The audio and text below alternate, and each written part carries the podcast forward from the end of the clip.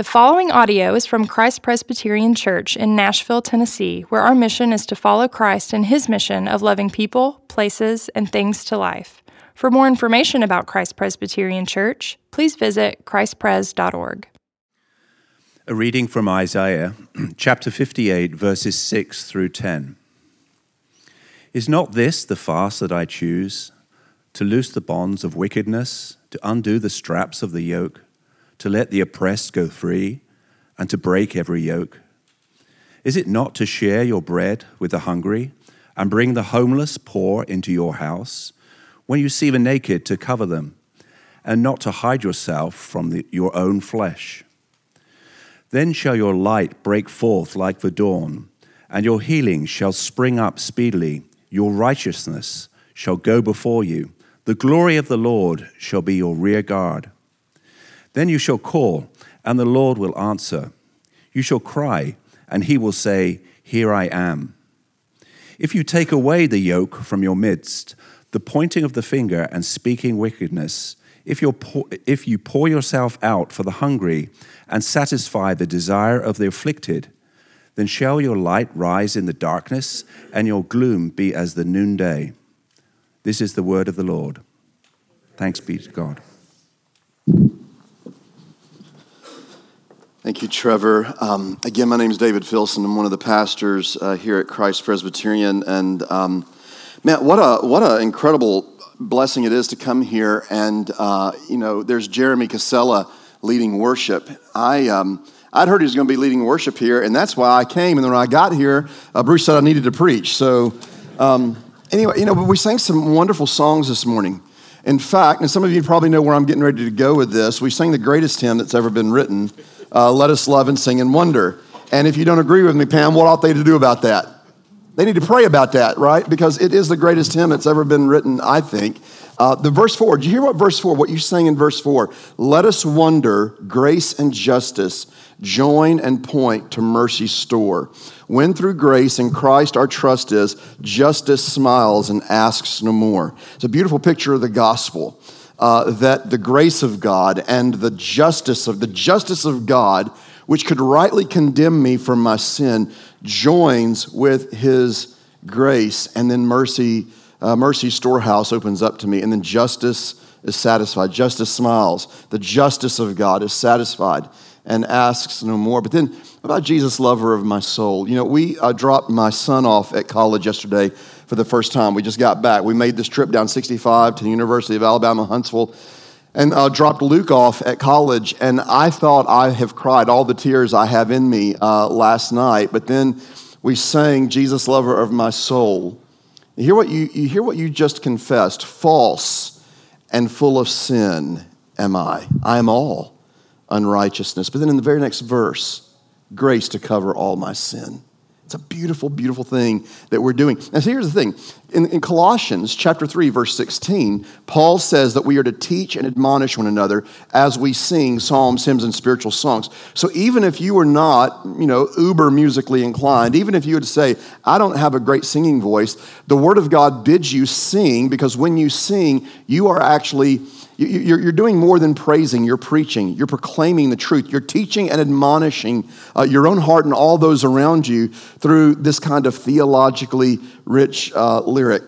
Well, anyway, as I said, um, we took my son yesterday uh, to college. And um, uh, before we did that on Thursday night, I took him out for sort of a, a last meal before he headed out for the fall semester. We went over to Carrabba's, and I'll never forget, our server's name was Anton. He was a he was a great guy, and he served us, and I ordered a, a filet with mushroom sauce, garlic mashed potatoes. We had mozzarella sticks. This was incredible.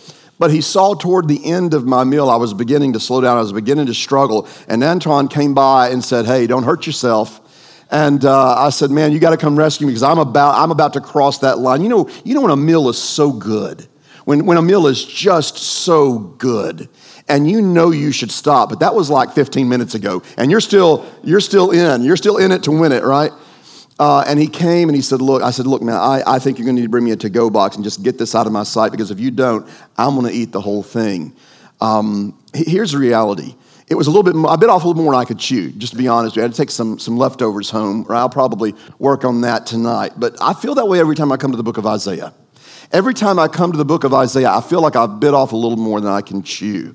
It, it's such a masterfully woven text. And that should come as no surprise, uh, given that it is the handiwork of the Holy Spirit. Now, you, you've heard that text read. You've heard Isaiah read, right? Anytime we hear the word of God, right, it is the word of God. It is more to be desired than gold, even much fine gold. It is sweeter also than honey and the drippings of the honeycomb. So what I want to do, I want to pray for us that the Holy Spirit would help us understand, but then I'm going to jump immediately over to Second Peter just for a quick second, all right? Let's pray. Gracious Father, we thank you for this, your word. We thank you for the gospel in Isaiah. We thank you for the gospel Uh, all over, uh, Genesis straight through to the maps. And we pray that your Holy Spirit would uh, delight in his ministry of illumination. Uh, give us eyes to see uh, that wherein we fail, Jesus, the Son of God, on our behalf mightily prevails. For we ask it in his matchless name. Amen. So look, if you will, at Second Peter, just, just real quickly, because I want to make a comment about, about Isaiah through the letter of Second Peter.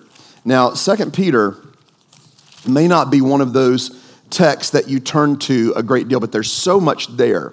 And in Second Peter chapter one, Peter is reflecting back on an event that happened in Mark chapter nine. Now, here's the interesting thing about the Gospel of Mark. Some of you may know that the Gospel of Mark is actually Peter's gospel. Mark was, as it were, Peter's companion, and the Gospel of Mark, fast-paced, right? Mark's not letting grass grow under Jesus' feet. It's a very fast-paced, uh, relatively shorter gospel, but that was Mark's distillation of what he had learned from the Apostle Peter about the life and ministry of Jesus Christ. Well, Peter writes here in his second letter, hearkening back to an event that happened in Mark chapter nine. It was an incredible, an incredible event. And beginning in verse sixteen, he says, "For we did not follow cleverly devised myths." Now, just so you know, in the Greco-Roman world, everybody had cleverly devised myths, and they made a lot of money off of them. And there are always charlatans and hucksters around uh, ready to sort of try to sell you their cleverly devised myths. Everybody was sort of hung up on the pursuit of wisdom. And there was all kinds of, of, of, of myths and, and false philosophies going around. And so Peter says, we didn't follow any of that when we made known to you the power and coming of our Lord Jesus Christ, but we were eyewitnesses to his majesty. For when he received honor and glory from God the Father, and the voice was borne to him by the majestic glory, "This is my beloved Son, with whom I am well pleased," we ourselves heard this very voice borne from heaven, for we were with him on the holy mountain.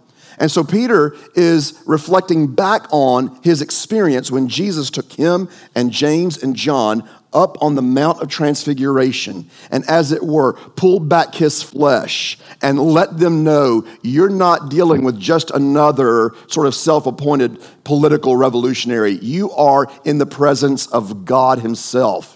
And Moses and Elijah come down and begin talking with Jesus. And Peter was overly impressed with this event. In fact, he didn't want to leave the mountain when Jesus revealed to the three of them, "Look, let me tell you who you've hitched your wagon to. I am God. Check this out." And he just transfigures right in front of them and gives them a sight, just a, just a sliver of a sight of his pre-incarnate glory. And Peter's reflecting on this. And he's saying, look, we experienced it. We saw it. We heard the voice from heaven. But then he says this, "And we have the prophetic word more fully confirmed." And here's the good news about that passage. So do you, in your lap, on your iPhone, on your iPad, whatever the case may be, that word of God, that Bible in your lap is the prophetic word that Peter's saying, look, we experienced it, we saw it, but let me tell you what we have. We have the more fully confirmed prophetic word, to which you will do well to pay attention as a lamp shining in a dark place until the day dawns and the morning star rises in your hearts. Knowing this, first of all, that no prophecy of Scripture comes from someone's own interpretation. For no prophecy was ever produced by the will of man, but men spoke from God as they were carried along by the Holy Spirit. Now, what's my point? When we come to something as majestic as the book of Isaiah, right? I mean, it just sort of rises like, you know, Mount Everest right up out of the center of, of the Bible. When we come to something as, as overwhelming as the book of Isaiah, it shouldn't, it shouldn't surprise us that it is so masterfully woven and that, and that we bit off a little more than we can chew because it is the Holy Spirit who has authored it ultimately. All right, Isaiah really is kind of like climbing Mount Everest. Wherever you start out, there's so much behind you. There's still so much ahead, right? Our text does that to us. It sort of forces us to check our footing at least as far back as Isaiah fifty-six, right? We're in Isaiah fifty-eight, but it's sort of forcing us to say, check your footing at least as far back as chapter fifty-six, right? Where God sort of shines a light on the sins, our sins of faking it. Of, of external conformity to his word and worship, yet ultimately committed to our own self-centeredness. Look, look back at chapter fifty-six, the first five verses. Chapter fifty-six, thus says the Lord, keep justice and do righteousness, for soon my salvation will come, and my righteousness be revealed. Blessed is the man who does this, and the Son of Man who holds it fast, who keeps the Sabbath, not profaning it, and keeps his hand from doing evil. Let not the foreigner who has joined himself to the Lord say, the Lord will surely separate me from his people. And let not the eunuch say, behold, I am a dry tree. For thus says the Lord, to the eunuchs who keep my Sabbaths, who choose the things that please me and hold fast my covenant, I will give in my house and within my walls a monument and a name better than sons and daughters. I will give them an everlasting name that shall be cut off. Now, look down at verse twelve of chapter fifty-six. Come, they say, let me get wine. Let us fill ourselves with strong drink, and tomorrow will be like this day, great beyond measure. And so in chapter fifty-six, the Lord is exposing pretense, faking it, going through the motions. But then at the very end, he says, look, I'm going to expose your presumption. You think you can just fake it with me and then live like there is no consequence, like there is no judgment, right? Let's just get wine. Let's just fill ourselves a strong drink, right? None of this is going to come to anything.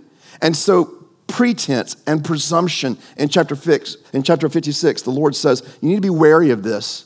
And then you turn the page in chapter fifty-seven, we see the Lord calling out to those of us who would be contrite and brokenhearted.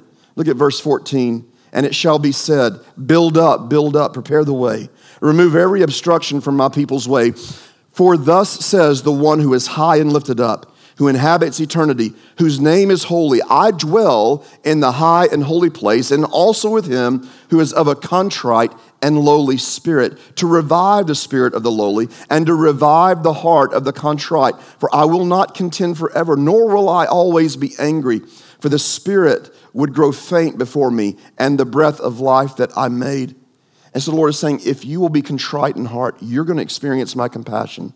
So in fifty-six, he exposes our pretense and our presumption. And then in chapter fifty-seven, he says, look, just be brokenhearted, be contrite, be lowly in your heart, be contrite, and you will taste my compassion. What, what do we learn of God's heart in these two chapters right before our text this morning?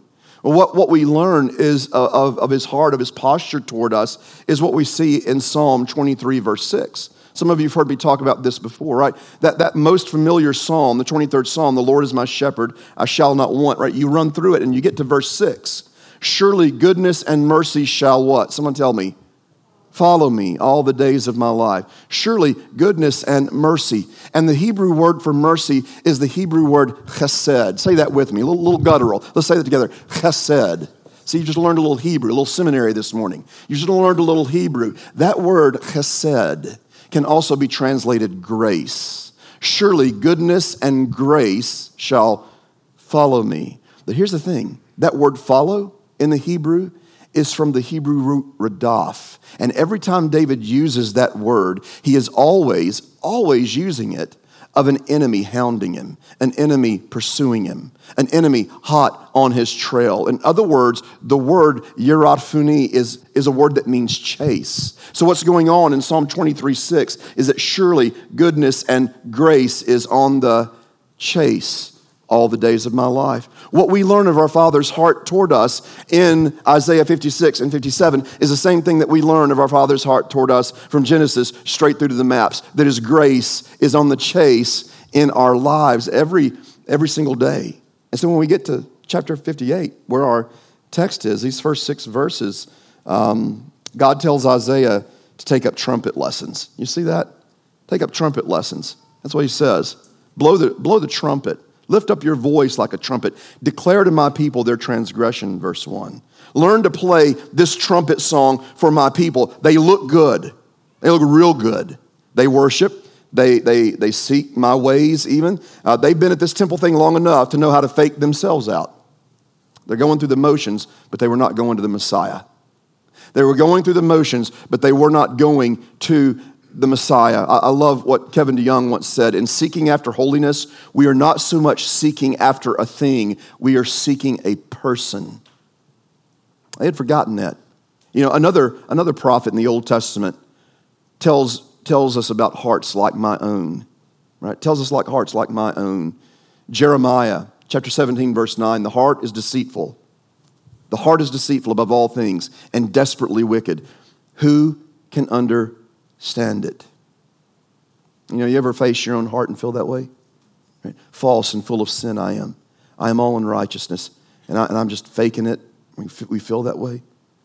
Or, or, or do we just sort of check out, medicate, kind of numb out, slip into a sanctimonious autopilot in the Christian life? Check off the boxes, attend church, join a Bible study, listen to sermon podcasts. And these things are good. They're crucial.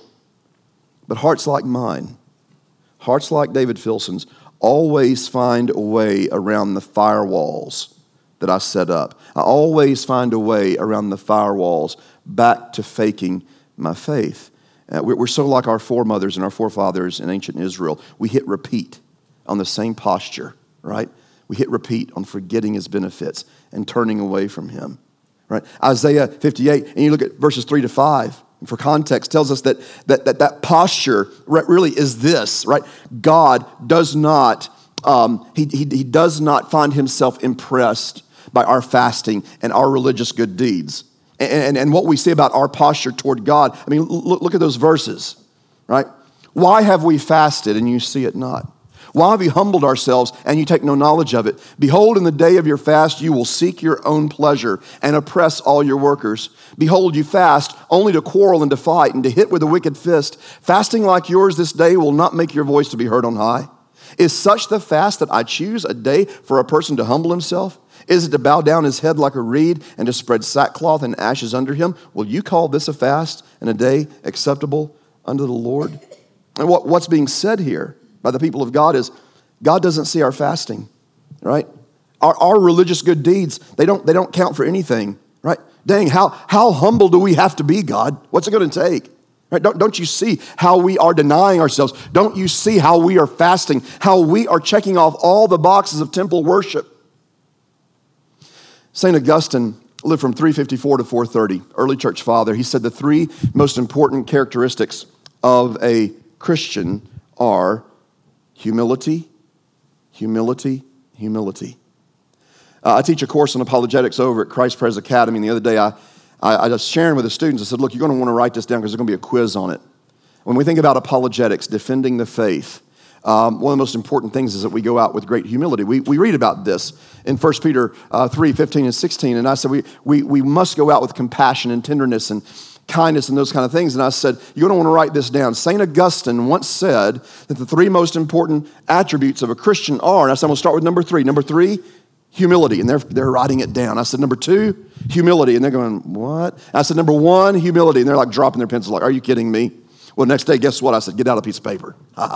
Get out a piece of paper. We're going to have a quiz. And uh, I said, you remember I said yesterday that uh, someone once said the three most important characteristics of a Christian are, I want you to go one, two, three, write them down for me. Well, about the time I said that, one guy back here must have missed that I said it was a quiz. He said, oh, oh, oh, I know, humility, humility, humility.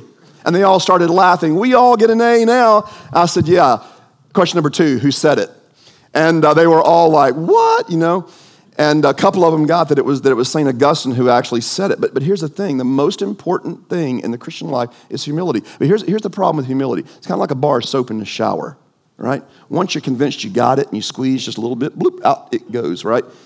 It, once you're convinced of your humility, you're not, right? Once, once you are convinced that you are truly humble, and you even want to be known for your humility, right? You, you see the, the I mean, it's both moronic and oxymoronic at, at the same time. Uh, I was in a band years ago, and uh, our sound man in the band said, David, man, you're, you're like one of the fastest guitar players I've ever heard. And I said, yeah, you know, I guess I am. But I said, what I really want to be known for is my humility. I have a, a good friend. He's a P C A pastor, uh, Jack Foster. He'd come up to me, and if you, any of them, how many of you know Jack Foster? But uh, Jack once came to me and said, "David, I have a great sermon I just wrote on humility, and as soon as I can get me a crowd big enough, I'm going to preach it." The Lord says, in effect, to his people, humility? Are you kidding me? That's in the, that's in the Hebrew. The Lord says, are you, are you kidding me? You think you're humble.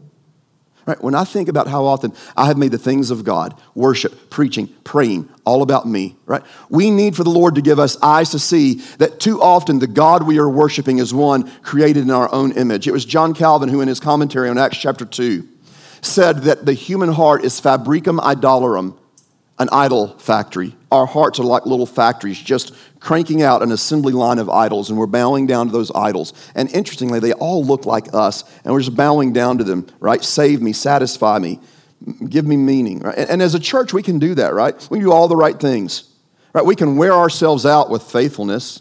We can try so hard, market the heck out of our church. You know, put up a, a, an incredible website, talk about how we love bougie coffee, right, at, at our at our church. Um, even tossing a word about how our pastoral staff all loves to read Tolkien, even though they've maybe only seen the movies. And and, and we can even we can even mock the, the the sort of hollow hipstery of our church plant competition down the street, and talk much about real holiness, and maybe find.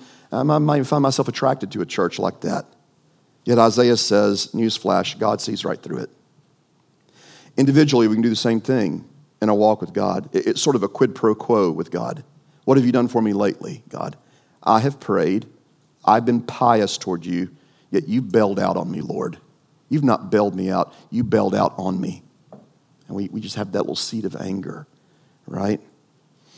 My dear friend, Doctor Ray Ortlund, says of verse three, but the question why, right, here in verse three, why have we fasted, Lord? You're not taking notice. Why are we even bothering ourselves with, with fasting? The question why is not an open-hearted request for instruction. It is a way of dumping their frustration on God. They thought God was being unfair. They were both pious toward God and angry at God. And it was their very sincerity that explains their anger. They sincerely believed that they could obligate God and pressure God, and when their fasting and praying and self-deprivation didn't leverage cooperation out of God, they resented him. What poisoned their souls toward God was not sins like thievery and murder. What poisoned their souls toward God was their religion. That often ostentatious Augustinian monk Martin Luther lived from fourteen eighty-three to fifteen forty-six. And early in his uh, journey toward really understanding the gospel, he viewed God as this eternally just, righteous, and angry God. But Luther also thought, I can do enough good deeds to outweigh my bad deeds and get God satisfied with me and keep God satisfied with me. And so he went to work. He denied himself uh, heat in the winter, shade in the summer. He denied himself comfortable clothing and rich food. He worked himself to death. He confessed his sins to the point that he drove his father confessor crazy, flagellated himself, abused himself, all in an effort to show God, you see how humble I am before you? Do you see how hard I'm, I'm trying to sort of get your attention? Johann von Stoppitz, his father confessor, once said, Luther, it seems like you don't love God. And Luther said, love him? Sometimes I hate him. And it was, it was Luther who said, look, here was my situation. After he came to Christ, he, he said, look, if ever a monk could have gotten to heaven by his monkery, it was I. I could have.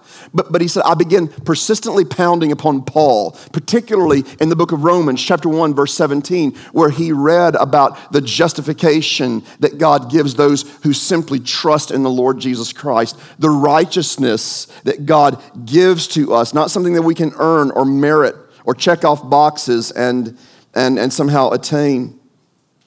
You know, Isaiah is a call to view Christianity as more than a hobby, right? Colossians three, one to four says that Christ is your very life. He's not a club you've joined. He's not an avocation or an interest. He is your very ontological existence. He is your very life. Isaiah is a call to stop analyzing your relationship with God on the basis of an R O I, your return on investment. Right? I'm fasting. I'm doing some good deeds. Lord, you're not coming through for me. See, here's the reality. If you want to talk about return on investment, what you get from the Lord is of infinite value given what you bring to the table, because what do you bring to the table? Well, Jonathan Edwards tells us the only thing we bring to the table regarding our salvation is the sin that made it necessary. But but we've got to start viewing life in Christ. And, and, so, and so Isaiah says, look, you need to be a compassionate community. Verses six through seven is what we read, and we heard it read earlier. This is the fast I choose, the Lord says. Loose the bonds of wickedness. Undo the straps of the yoke. Let the oppressed go free. Break every yoke. Be a compassionate community. A truly Godward faith is unavoidably other-centered. When we tear down the idol of self, when we topple the totem of self, we, we see a watching and wondering world desperately in need of Jesus, right? We don't have to look very far. You have to get outside of Cool Springs, right? There, there's a lot of brokenness and despair in this well-manicured section of town where we are right now. We see human beings created imago Dei, right, stuffed like cattle in a semi on the way to the slaughterhouses of injustice, poverty, hunger, homelessness, affliction, loneliness, despair, the sex trade industry. The list could go on and on and on. God calls us from self-absorption to self-abandonment for the sake of the gospel. He has freed us from sin and death, but that freedom is to be a functional freedom. Look, look at Galatians chapter five. Galatians chapter five, what, what do we read there about this freedom that is ours? Verses thirteen and fourteen. For you were called to freedom, brothers. Only do not use your freedom as an opportunity for the flesh, but through love serve one another. For the whole law is fulfilled in one word. You shall love your neighbor as yourself. But if you bite and devour one another, watch out that you are not consumed by one another. A functional freedom. This is why such a huge slice of our church's budget is stewarded carefully into missional partnerships. You heard the announcement earlier about missional communities, and we have missional partnerships that, that wade out into the messiness and the mire of all kinds of dehumanizing forces in the world. Why? So that we as a church can, can do our part in loosing wicked bonds, undoing straps that yoke down the oppressed. Verse seven moves us out of our, our upper middle class comfort zones and says, hey, your bread is not your own. Your home is to be a lighthouse of hospitality, right? Take your own clothing and cover the naked, right? Your own clothing. You know, I, I'm wearing a new jacket for y'all this morning here. You know, I'm, I'm I'm wearing a new jacket. I was really excited to bring it and show it to you, actually. You know what I really like about this new jacket is the liner on the inside, right? I love I love the liner. I can open my jacket like Porter Wagoner, you know, used to do. See, that's the thing. I, I love jackets with cool liners on the inside, but but nobody, right? Nobody gets to see them unless you go around flashing them around like that, right? Talk about humility. Um, here's the thing. I, I wonder if I'm. If I'm ever more excited, though, about the fashion statement Christ calls me to in Colossians three twelve. Endusasteun in the Greek means to clothe yourselves. Clothe yourselves, Colossians three twelve, with gentleness, kindness, humility, and I love the old King James, bowels of compassion. Compassion from the deepest core of, of who you are, right? We talk a lot about the gospel. And, and that's a glorious thing. There is no comfort apart from the gospel of Jesus Christ. But the Jesus Christ of the gospels makes me pretty uncomfortable. All right? Makes me pretty uncomfortable. Matthew twenty-five, turn there. In Matthew twenty-five, Jesus says, Jesus says this. Verse thirty-one, when the Son of Man comes in his glory and all the angels with him, then he will sit on his glorious throne. Before him will be gathered all the nations, and he will separate people one from another as a shepherd separates the sheep and the goats. And he will place the sheep on his right, but the goats on his left, and the king will say to those on his right, come, you who are blessed by my Father, inherit the kingdom prepared for you from the foundation of the world. For I was hungry, and you gave me food. I was thirsty, and you gave me drink. I was a stranger, and you welcomed me.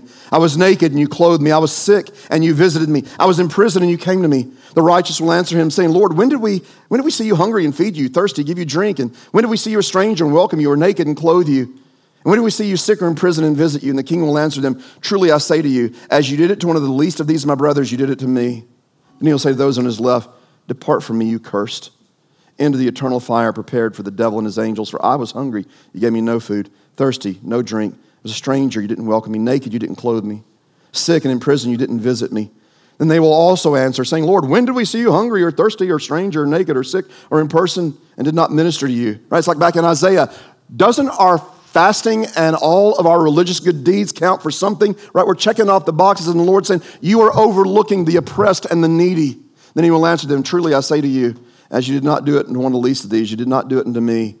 And these will go away into eternal punishment, but the righteous into eternal life. And so Isaiah says, look, be a compassionate community.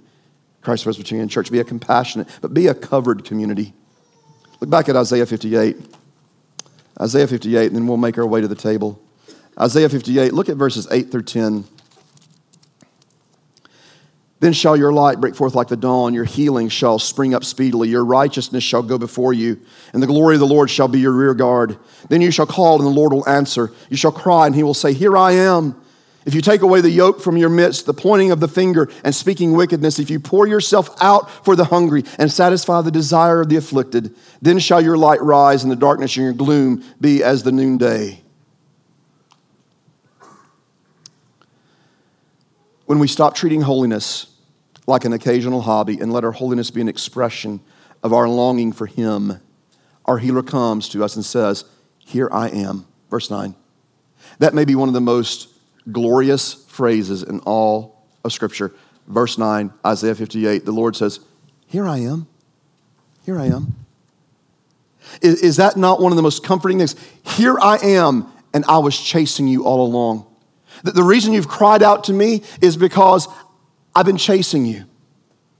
When, when Lydia, who is about to turn sixteen, was just a little bitty thing, I would get home, and um, and she, she'd come, Daddy, she'd run to the door, right? And then I would start chasing her through the house. We'd go from the living room to the kitchen to the dining room, around and around and around, and she just squealed with a great delight. Right? She doesn't think that's so cool anymore, but, but she would squeal with delight. And what she loved the most is when I would speed up and I would scoop her up and catch her. The Lord is saying, the only reason there's a desire in your heart to cry out to me is because in my grace, I've been chasing you all along, and now I have sped up and I have scooped you up to make you mine. Your righteousness goes before you. What does that mean? What does Isaiah mean here? It means the same thing he's going to mean just a couple of chapters away in sixty-one verse ten when the Lord says, look, I'm going to take away all of your fakery, all of your posing, all of your self-righteous, self-sufficient pretense, right? I'm going to take all of that away from you. I'm going to cover you, Isaiah sixty-one ten, with a robe of righteousness. My jacket pales in comparison. Right? Anything we would put on, right? Any any of the masks and the costumes we try to wear to make ourselves acceptable before God and others. The robe of his righteousness, a free gift. He is our rear guard, our protector. The one of whom we read in Hebrews two, Jesus came to do two things for you and me. To destroy and to deliver, to destroy him who holds the power of death, and to deliver all of us who through our fear of death were held in a lifelong bondage. He is our guard, our protector, right? We put away our pointing wicked finger when we realize that it was this finger, this pointing wicked finger that was aimed at him up there on that cross. And he points down at you. It says, Father, forgive them, for they know not what they do. You ever think about that? I mean, look, when, when we sin, we know good and well we're sinning, but we really don't know what we're doing when we sin. We don't know. We do not know the sinfulness of sin. We don't truly know the infinite treason involved in the least little sin we commit, given that we are thrusting our accusatory finger into the face of an infinitely holy God. Yet that infinite God came and made an infinite payment. Jesus Christ came and took away our yoke, right? That's why he says, relieve the yoke of the oppressed, because I've relieved your yoke. How did he do that? Well, as Paul tells us in Second Corinthians five twenty-one, God made him who knew no sin to be sin for us, and in him we would become the righteousness of God. And then he says to you, you know, let me, let me give you a yoke. Come to me, all you who labor and are heavy laden, and I'll give you rest. Take my yoke upon you and learn from me, for I'm gentle and lowly in heart. My yoke is easy, my burden is light, and you will find rest for your souls. He takes our affliction, right? He says, look, relieve, relieve the affliction of those who are oppressed, because I've received your affliction. He takes our affliction upon himself. Just a few chapters earlier, Isaiah sang this beautiful song of the suffering servant, beginning in verse four, surely he has borne our griefs and carried our sorrows, yet we esteemed him stricken by God, stricken and afflicted. But he was wounded for our transgressions. He was bruised for our iniquities. The chastisement that brought us peace is upon him, and by his stripes we are healed. All we like sheep have gone astray. We've turned every one to his own way, but the Lord has laid upon him the iniquity of us all. He was oppressed. He was afflicted, yet he opened not his mouth. He was led as a lamb to the slaughter, and as a sheep before its shearers is silent, so he opened not his mouth. He was being accused for the sins of the very man standing in front of you preaching right now. And yet he opened not his mouth. I love what Luther said. When the devil comes and accuses him and tells, and he said, when the devil comes, he accuses me and tells me what a terrible sinner I am. He does me a great favor because Christ died for sinners. Pour out yourself for the hungry. Verse ten. How can the Lord tell us to do that? Because that's what he's done. He's poured himself out for the hungry. He's poured himself out for you and me. The question is, do you feel a tinge of hunger? Do, do, do you feel just, just a little bit of thirst? Because if you do, if you do, it's because his grace is on the chase. And, and what you need right now is, is to let your Father, your loving Heavenly Father, in his grace chase you all the way uh, to this table. And we, we, we come to the Lord's Supper. It, it's, it's not a snack. It's, it's a sign. It, it's the gospel in pictures. We hear the word preached, and we see it, and, and we taste it.